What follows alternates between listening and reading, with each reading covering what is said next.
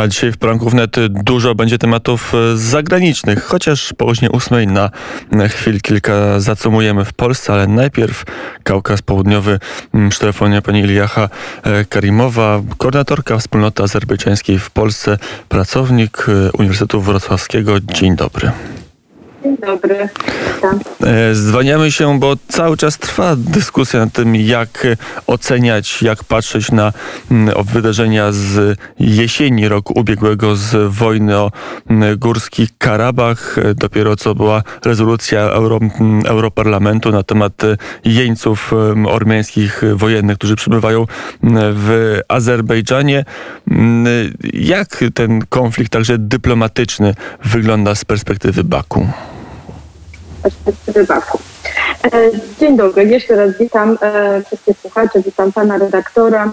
E, Ja tutaj chciałabym, jakby uważam za swój obowiązek odnieść się do pewnych kwestii poruszonych wcześniej przez pana Hracie Bojadziana, wracając właśnie do naszego tematu, który e, mówił o wojnie w Karabachu, przedstawić, tak jak pan redaktor powiedział, stanowisko e, azerskie, czyli przedstawiciela tej drugiej e, strony konfliktu, gdyż niestety w mediach polskich słyszymy głównie wersję ormiańską. E, chciałabym e, wspomnieć o, o, o tym, jak ten konflikt w 90 latach tak pojawił się po rozpadzie Związku Radzieckiego. E, może wróćmy tak do, do początku tego konfliktu, do genezy. E, po rozpadzie Związku Radzieckiego Ormianie wystąpili z nowymi roszczeniami do, terenu, do terenów Azerbejdżanu, tym razem do Karabachu. Wcześniej to był Zangezur i Rewan.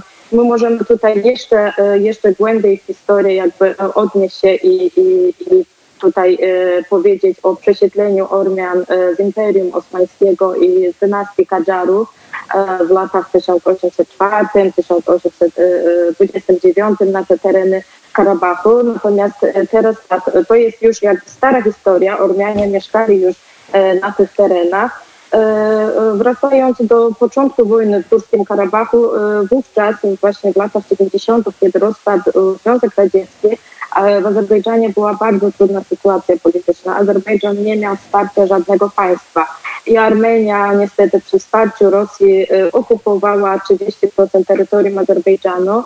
I nie było tylko to terytorium Górskiego Karabachu, ale również siedem przyległych do e, Karabachu rejonów.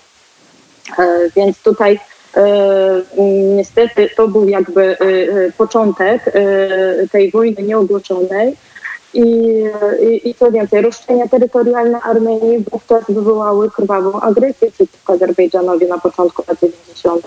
i doprowadziły do drastycznych konsekwencji e, humanitarnych, gospodarczych w całym regionie politycznych dla Azerbejdżanu i, i całego regionu.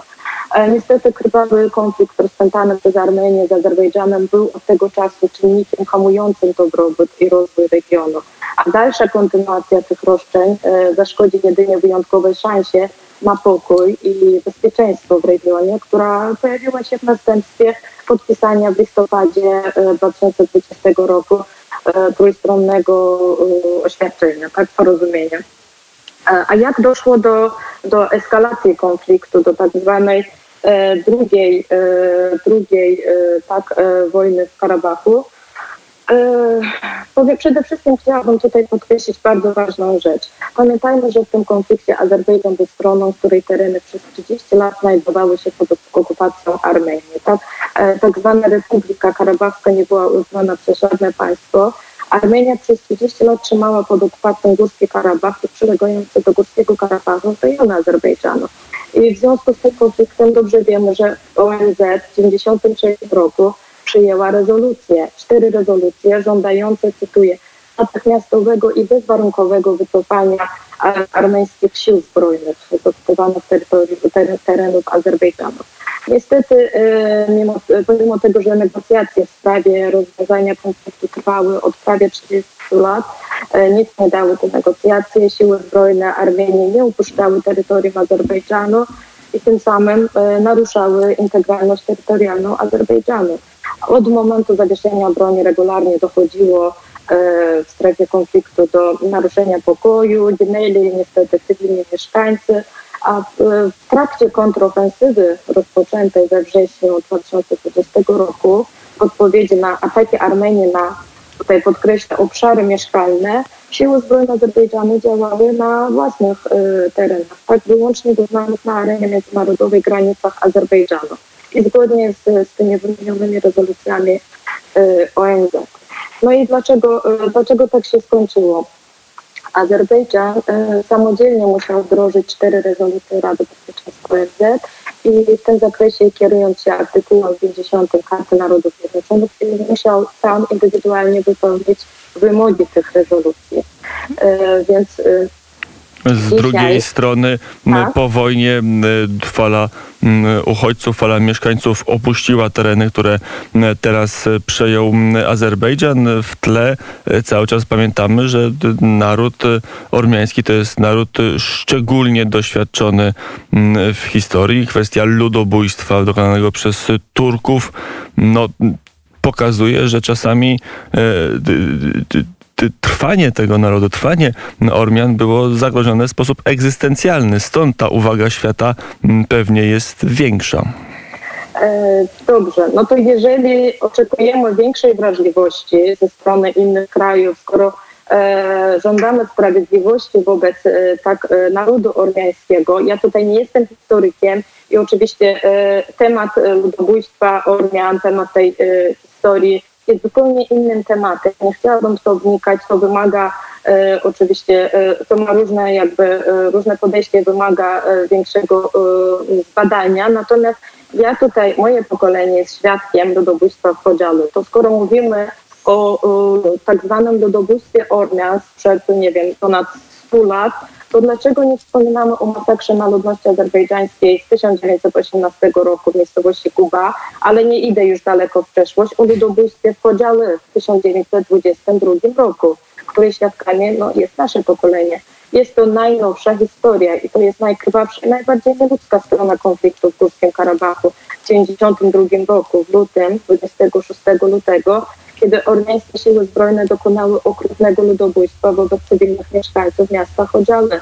I o losie w ogóle większości z e, tych osób nic e, nie wiadomo, e, nie wiadomo do tej pory, więc e, e, oczywiście każdy konflikt, ja potępiam każdą wojnę, każdy konflikt. Robienie natomiast ofiary narodu ormiańskiego i podchodzenie do tematu zupełnie z jednej strony, tak jakby e, mówienie, że Ormianie zostali opuszczeni, że no jest krzywdzące dla drugiej strony i niesprawiedliwe. Przecież Armenia kontrolowała przez 30 lat terytorium Azerbejdżanu. Ormianie wypędzili, wypędzili milion Azerów z ich domów. W Baku, e, 4-milionowym mieście, ponad milion jest uchodźców.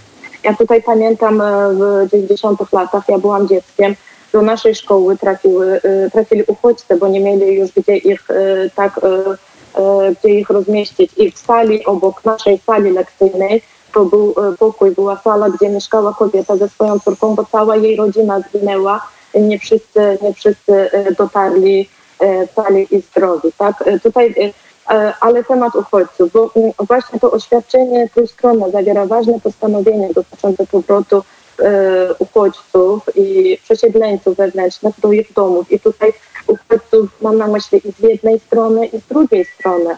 I to ma być realizowane pod nadzorem Wysokiego Komisarza e, Narodów Zjednoczonych do spraw uchodźców. Więc przewiduje również usunięcie przeszkód dla wszystkich powiązań gospodarczych i transportowych w regionie oraz gwarantuje bezpieczny e, przepływ osób, pojazdów i ładunków między Armenią a Azerbejdżanem w obu kierunkach.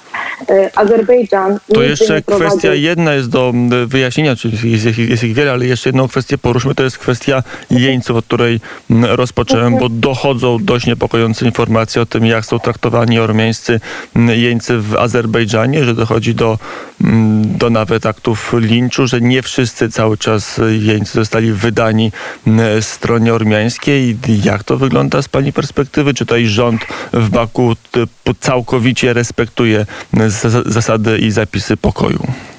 Czy rozejmu? E, To jest tak. e, Co do dezinformacja o tym, że Azerbejdżan przytrzymuje do tej pory jeńców wojennych, to jest dezinformacja. Podkreślić, że Azerbejdżan w trakcie 44-dniowej wojny przekazywał regularnie informacje na temat jeńców ormiańskich Międzynarodowemu Komitetowi Czerwonego Krzyża. Wszystkie osoby e, zatrzymane podczas działań wojennych zostały wydane przez Azerbejdżan. Więc e, ormiańskim żołnierzom trzymanym w Azerbejdżanie cały czas zapewniono niezbędną opiekę lekarską i godne traktowanie. I wszystko, e, wszystkie osoby zatrzymane, mówię tutaj o jeńcach wojennych, zostały wydane Armenii. Natomiast te fałszywe zarzuty skierowane przeciwko Azerbejdżanowi o, o zatrzymanie e, obywateli Armenii, tutaj chodzi o 60, e, ponad 60, chyba 62 obywateli Armenii. To jest grupa dywersyjna sił zbrojnych Armenii, e, składająca się właśnie z tych osób. Ona została zatrzymana w wyniku operacji antyterrorystycznych prowadzonych już na niedawno wyzwolonych terytoriach, terenach Azerbejdżanu. I wstępne przesłuchanie ujawnia, że ta grupa została nielegalnie przeniesiona na te e, terytoria. Dzisiaj Azerbejdżan nie trzyma jeńców wojennych. Natomiast zatrzymane są te osoby, które, które po podpisaniu tego trójstronnego porozumienia nielegalnie przekroczyły granicę Azerbejdżanu i wobec tych osób trwa, e, trwają śledztwa. A jeżeli chodzi o torturowanie, e, tak powiem, poniżanie jeńców, E, zatrzymano kilka osób w Azerbejdżanie, wobec których trwają śledztwa prowadzone przez prokuraturę generalną Azerbejdżanu i sytuacje nieludzkiego traktowania miały miejsce w obu stronach. Nie wiem, czemu tutaj e, mówimy e, tylko o, o, o jednej stronie. Wielu było filmików w internecie o torturowaniu zatrzymanych azerskich żołnierzy, którym obcinano nawet głowę nagrywając. W przeciwieństwie do Azerbejdżanu, z tego co ja wiem, Armenia nie podjęła żadnych kroków w celu podjęcia działań karnych w stosunku do... To jeszcze na koniec, jak pani myśli, dlaczego tak się e, dzieje? Dlaczego na arenie europejskiej mm, e, informacje czy, czy, czy narracja ormiańska jest bardziej słyszalna? E, tak, dlatego, że e, diaspora ormiańska e, przez wiele lat była bardzo silna Ormian jest na całym świecie bardzo dużo, diaspora e, ormiańska bardzo, bardzo e, tak, aktywnie działa i tutaj niestety Ormianie mm, próbują przedstawić ten konflikt jako konflikt religijny. Natomiast nie jest to wojna religijna, tak o tym dobrze wiemy. Ustanowienie ormiańskich interesów politycznych na gruncie chrześcijaństwa to jest no, czymś nie do, nie do przyjęcia. Tak? I, I, to jest w ogóle nie do, nie do przyjęcia w XXI wieku, ponieważ e, w historii wiadomo, że e, przedstawiciele tej grupy e, zawłaszczali starożytne kościoły, wartości Albanii kaukaskiej i tutaj mówienie o tym, że Azerbejdżan jest krajem muzułmańskim, Azerbejdżan, tak, Azerowie zabijają Ormian, bo Ormianie są chrześcijanami, to absolutnie, absolutnie nie ma nic w rzeczywistości. E, z prawdą, e, natomiast jest to narzędzie e, w rękach Armenii, w, w, Europie, gdzie tak jak wiemy, większość krajów to kraje chrześcijańskie i to jest takie główne narzędzie moim zdaniem w rękach Ormian. Ale na szczęście doszło do tego trójstronnego oświadczenia podpisanego w listopadzie 2020 roku, co zakończyło trwający od trzech dekad konflikt zbrojny Zobaczymy na jak e, długo i na jak długo Kaukaz Południowy będzie, mm, e, będzie spokojny i pokojowy, co tak, tak. historia pokazuje, że to nie jest rzecz prosta. Iliacha Karimowa, koordynatorka wspólnoty azerbejdżańskiej w Polsce, pracownik Uniwersytetu Wrocławskiego, była mm, gościem poranka wnet. Dziękuję bardzo za rozmowę.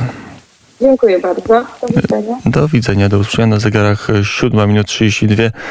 Teraz czas na często graj, a zaraz potem mm, kolejny gość, a dzisiaj często grajemy o godzinie 7.32 jest piosenka zespołu Kult opowieści z pandemii.